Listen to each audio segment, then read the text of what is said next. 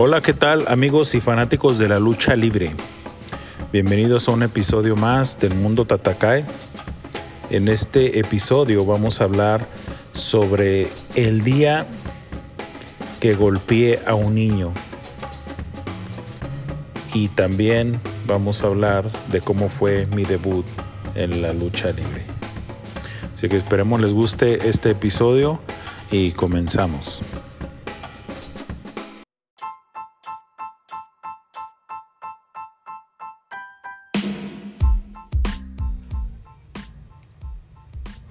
Bueno, pues como ya lo hemos hablado, eh, mi debut aquí en la lucha libre, pues se puede considerar que fue buena. Ah, yo empiezo a entrenar uh, en el, episodios pasados, el primer episodio, ahí explico de qué forma llego a la lucha libre. Y empiezo a entrenar y pues empiezo a enamorarme de este deporte. Empiezo a sentir que, es un muy buen deporte que está al 100% en lo físico, en, te sientes muy bien, te sientes pues que haciendo cosas que yo creo que nunca te imaginaste poder hacer. Y en general es un bello deporte. Eh, a comparación de otros luchadores, yo no estaba tan emocionado, me refiero no por porque no me gustara, sino exigiendo que ya quería debutar. Porque para mí era todo absolutamente nuevo. Yo tenía en mi pasado tenía siete, ocho temporadas de fútbol americano, entonces mi, mi, ejercicio, estuve en una escuela militar también en Ciudad Juárez y pues siempre había estado deportivamente activo.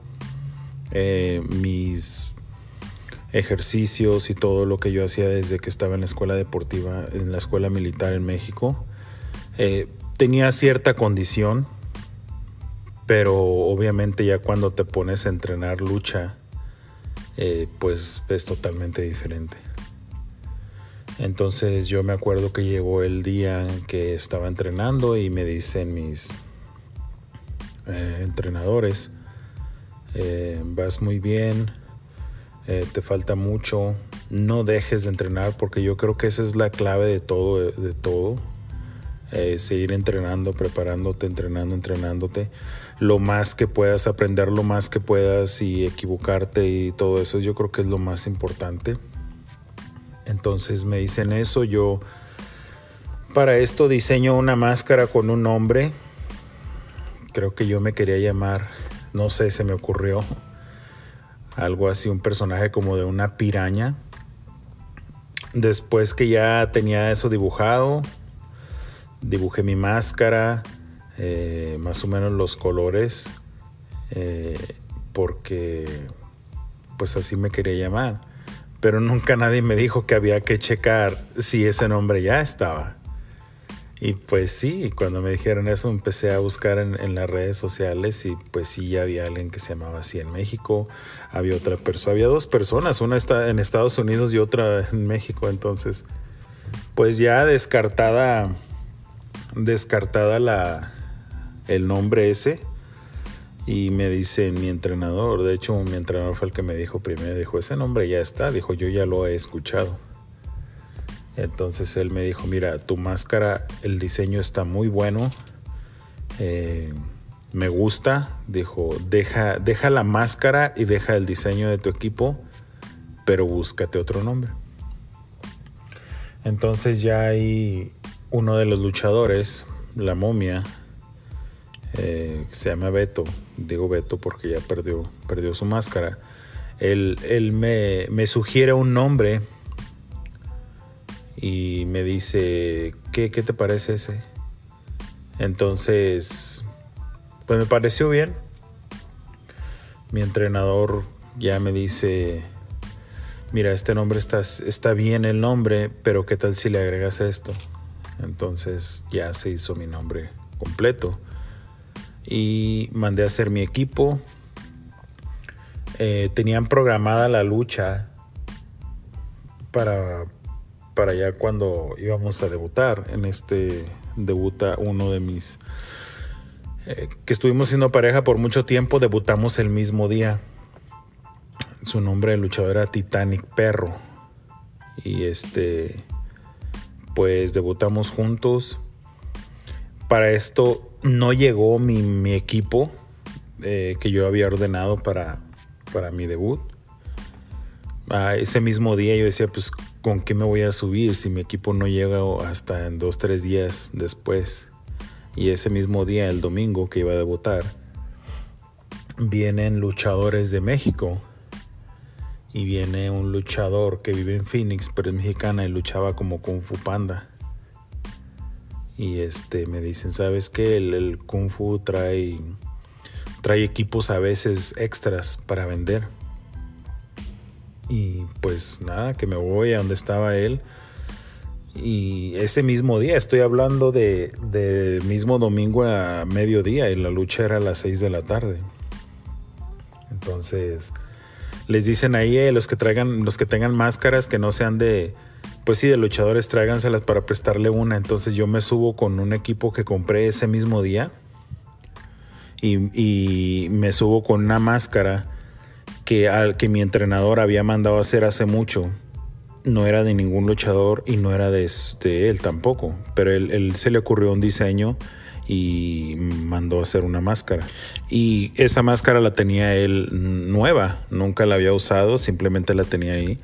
Y pues de las todas las que llevaron, un me acuerdo que un compañero, Angelux, que, que luchaba como Angelux, llevó una maletota, una maletota llena de máscaras.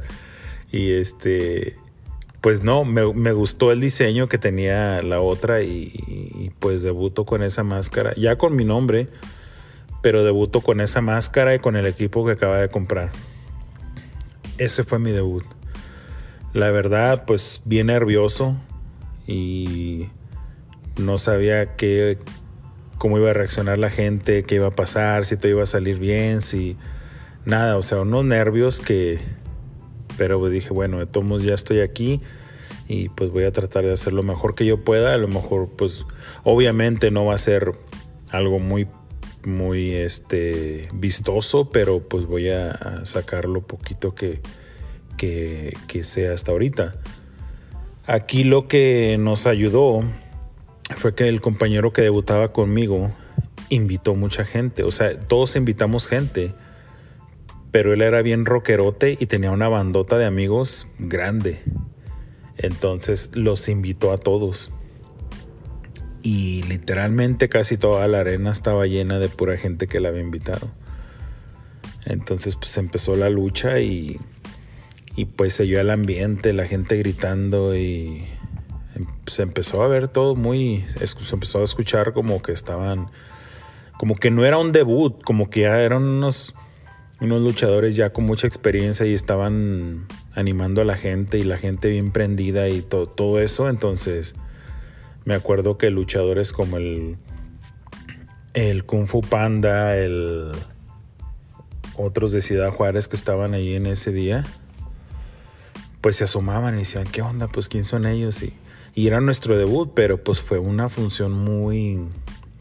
Salió todo muy bien, muy, este, la, la, muy prendida la gente y pues nos estaban diciendo muchos, ¿sabes qué? Así, de hecho el, el, entrenador cuando ya nos bajamos nos dijo, ¿saben qué? Así se hace una lucha, dijo, así háganle así, sigan, sigan entrenando, síganse preparando. Dijo, pero así es como la gente debe estar en una lucha.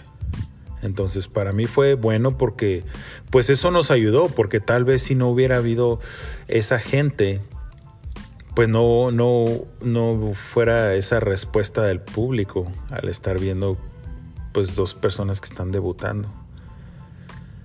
Y de ahí pues ya empezó, empezamos a entrenar y, este, sí, digo, seguimos entrenando, pero empezamos ya a, entrenar un poquito diferente. Eh, para mí era importante pues entrar al gimnasio, hacer pesas, todo eso y yo mido 6'3, 6 pies 3. Ah, no sé cuántos sean metros, pero mm, soy considerado alto. Eh, mi pareja estaba igual de alto que yo, entonces éramos pareja y éramos dos personas altas. Y pues yo creo que eso daba muy, buena apariencia. Y él pues ya tenía de la lucha apenas empezaba, pero ya él venía de jiu-jitsu, algo de karate, me parece. Entonces él ya tenía más este entrenamiento en un, deporte de contacto. Y pues esa fue el ese fue el debut y pues yo creo que de ahí para adelante ya fue aprender y aprender y aprender. Aquí lo que cabe recalcar es que yo creo que todos los luchadores en su debut, pues no te sientes bien. Te sientes bien nervioso, sientes que no te van a salir las cosas como tú piensas, sientes que, va a ser un fracaso y, yo la verdad sí me sentía, pero quería creer que estaba bien porque yo miraba la reacción de la gente.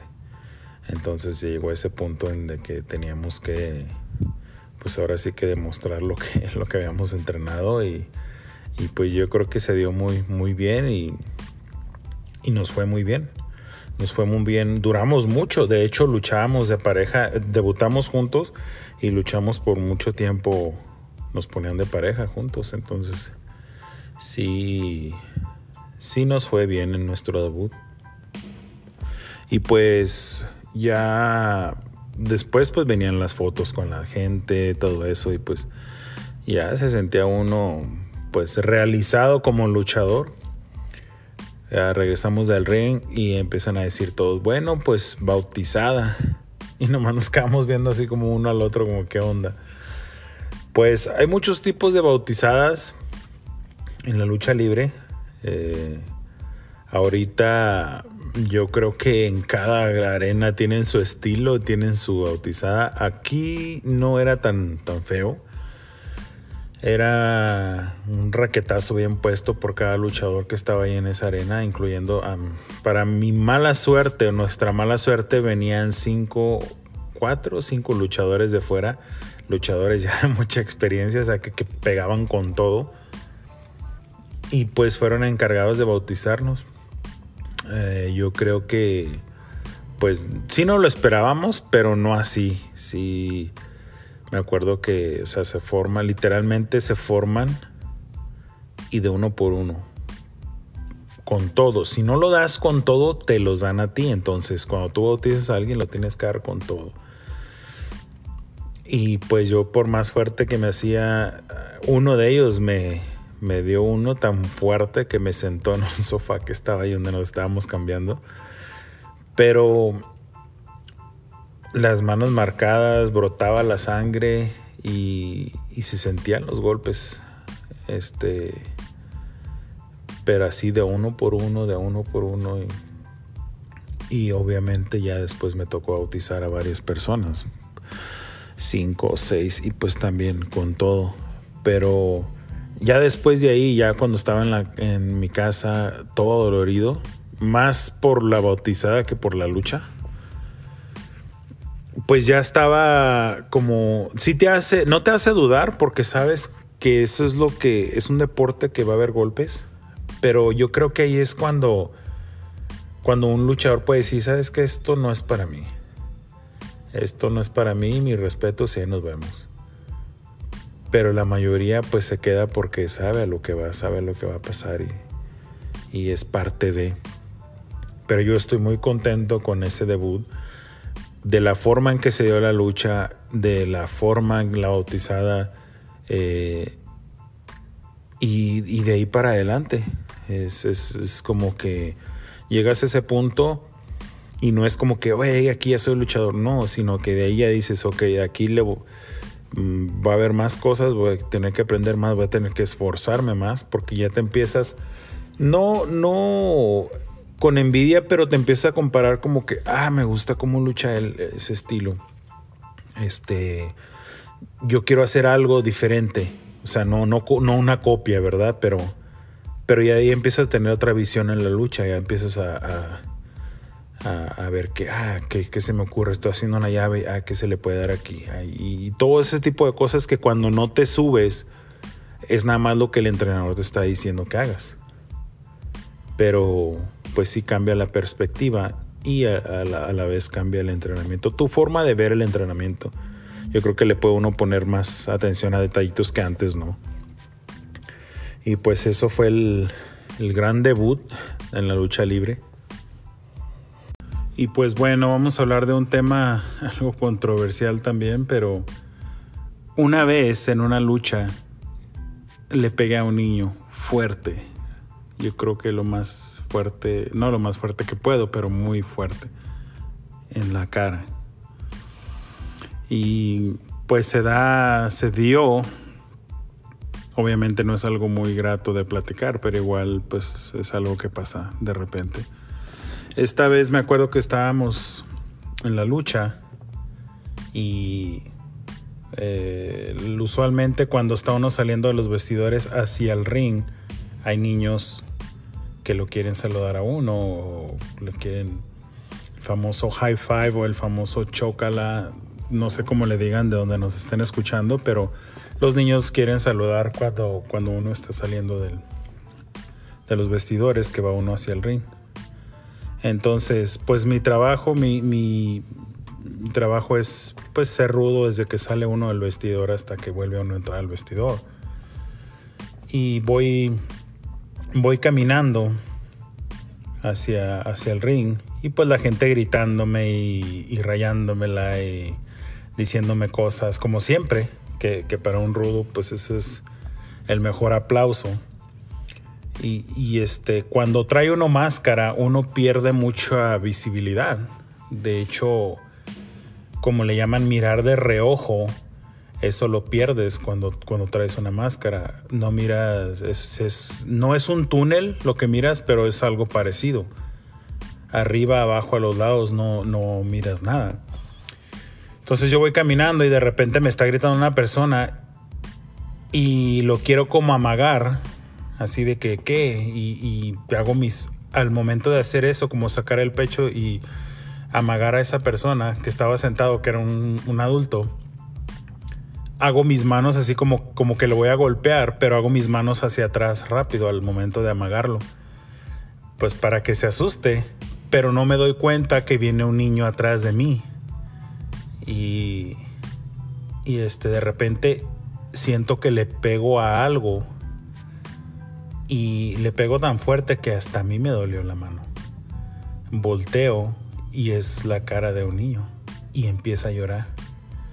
Entonces, así en el momento está la presentación, está la música, está la gente gritando, yo voy hacia el ring concentrado en la lucha o lo que sea que, que, vamos a tener en la lucha, bueno, obviamente una lucha, pero concentrado. Y no sé qué hacer, lo que hago es, me subo al ring, trato de verlo, cuando me subo al ring, trato de ver qué niño es y ya no lo veo. Habían muchos niños, había mucha gente. Eh, el niño obviamente pues se pone a llorar porque fue un golpe fuerte. Este, toda la lucha tratando yo de buscar al niño. Eh, dije a ver dónde está y a ver dónde está. Entonces no lo vuelvo a ver al niño. No sé si de... Pues con la adrenalina y la lucha no me fijo bien, pero no, no, lo, no, no lo encuentro al niño. Después este, termina la lucha y pues ya ganamos, gané yo, ganamos, ganamos mi pareja y yo. nos levantan la mano y ya cuando me están levantando la mano sigo buscando al niño.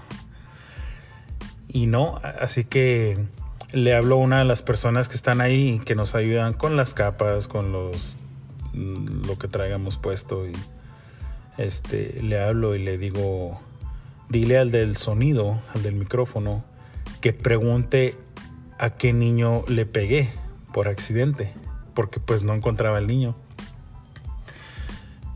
Y le digo, y ve a mi, a mi, a mi maleta y en la bolsa de afuera traigo máscaras mías. Le dije, tráeme una de mis máscaras. Y para esto ya le dice al del sonido y luego va a donde está mi maleta. Y le, le dice el del sonido, ya el del sonido dice, ahorita que venía saliendo, por accidente le pegó un niño, eh, eh, necesitamos saber dónde está el niño. Y pues luego luego sale el niño. Todavía estaba llorando el niño. Y entonces el niño todavía estaba llorando y tenía la cara, la parte donde le pegué tenía roja todavía, porque pues sí, sí había estado fuerte el golpe. Y pues ya lo suben al ring. Lo suben al ring, lo saludo y se me queda viendo así porque tenía, yo calculo que tenía unos seis años el niño o cinco, unos seis años yo creo. Y se me queda viendo así para arriba, con las lágrimas y para de llorar. Y lo agarro y lo, lo subo. No lo cargo como bebé, pero lo subo y para de llorar. Y le doy una máscara. Le doy una de mis máscaras. Y, le dije, le dije, discúlpame, no te miré. Ya él ni me peló. Cuando le di la máscara, así ya ni siquiera me, me volteó a ver. ni nada, sino que estaba mirando la máscara y paró de llorar. Así se le olvidó el dolor, se le olvidó todo al instante. Y, y pues me dio risa. Obviamente, pues no me reí porque, bueno, sí me reí internamente, pero no se me miraba por la máscara. Pero así cuando le di la máscara, se le olvidó el dolor, se le olvidó que estaba, que estaba llorando, o sea, fue algo así que al, al, instante le cortó todo eso y se le puso la cara así de felicidad cuando vio la máscara. Entonces, cuando pasó eso, este, yo lo quise hacer por la razón de que fue un accidente, pero que él no se fuera a llevar un, un, un mal recuerdo, un mal sabor de boca de la lucha, puesto que yo estaba ahí por por los niños, aunque se vea ya cliché eso, o, sea como Atlantis, que es el ídolo de los niños y el santo. Eh, pero yo sí lo hacía por eso, porque había muchas satisfacciones por cada, cada, cada que luchaba con los niños. Y al momento que pasa eso, pues yo lo hice con esa intención.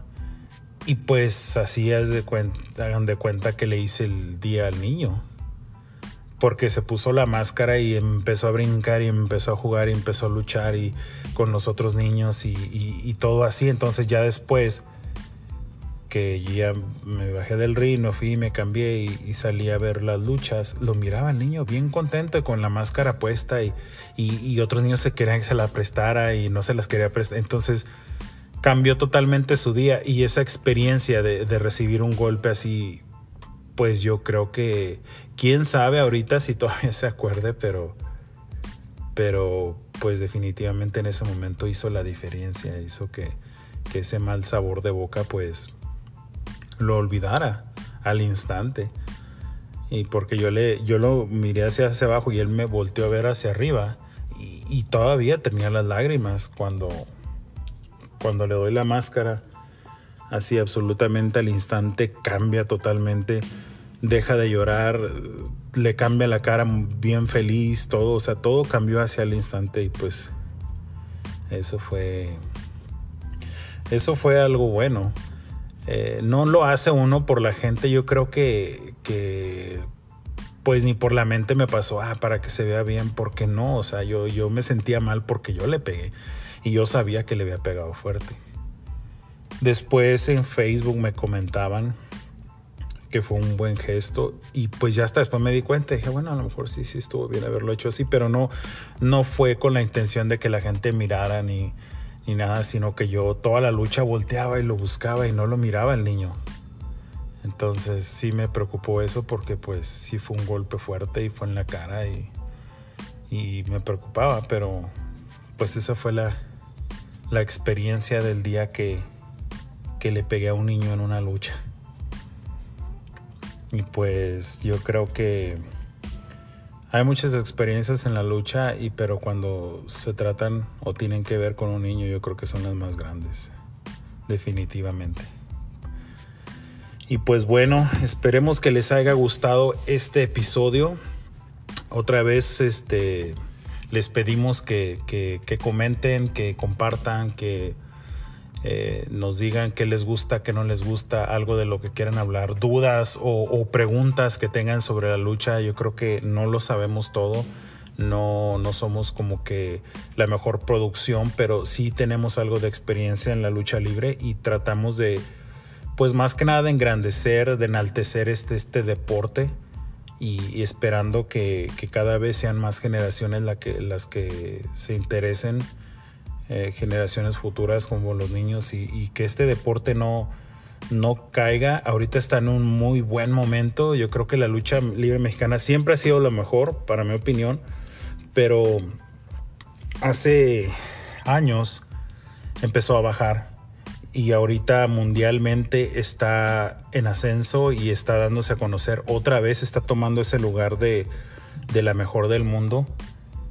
Ya se lo habían quitado, pero ahorita la está tomando otra vez y, y, yo pienso que todo se debe a que las generaciones van, las nuevas generaciones van haciendo cosas muy buenas y pues necesitamos que, que los niños que la gente que no sabe sobre lucha empieza a saber más sobre lucha y empieza a interesarse y empieza a enamorarse porque es muy difícil empezar a conocer esto y no enamorarse de este deporte. Es uno de los mejores y, seguirá siendo uno de los mejores. Entonces necesitamos que las nuevas generaciones se vayan aclimatando y se vayan interesando por este bello deporte para que sea, sea muy grande. Así que los invitamos a que nos escuchen en cualquiera de las plataformas que nos estén escuchando. Voy a mencionar, ya he mencionado algunas. Ahorita la más importante es Anchor. Anchor, ahí estamos y ahí pueden mandar mensajes, pueden mandar eh, comentarios, lo que ustedes gusten. También podemos vernos por la página de Instagram como Mundo Tatakai y en todas las plataformas que después vamos a estar. La idea es un canal de YouTube. Ahorita estamos viendo todo eso para tener entrevistas con los luchadores que ustedes ya conocen. Pero por ahorita estamos con el podcast para empezar a, a darnos a conocer, empezar a que la, gente sepa quiénes somos y a futuro el próximo año, septiembre 21 del 2020, será la premier del canal de, YouTube, ya con entrevistas y todo. Entonces, por ahorita estamos en, en, el podcast y esperamos que les guste y sea de su agrado todo el contenido y esperamos que lo compartan también. Así que muchas gracias por sintonizarnos y larga vida para la lucha libre mexicana.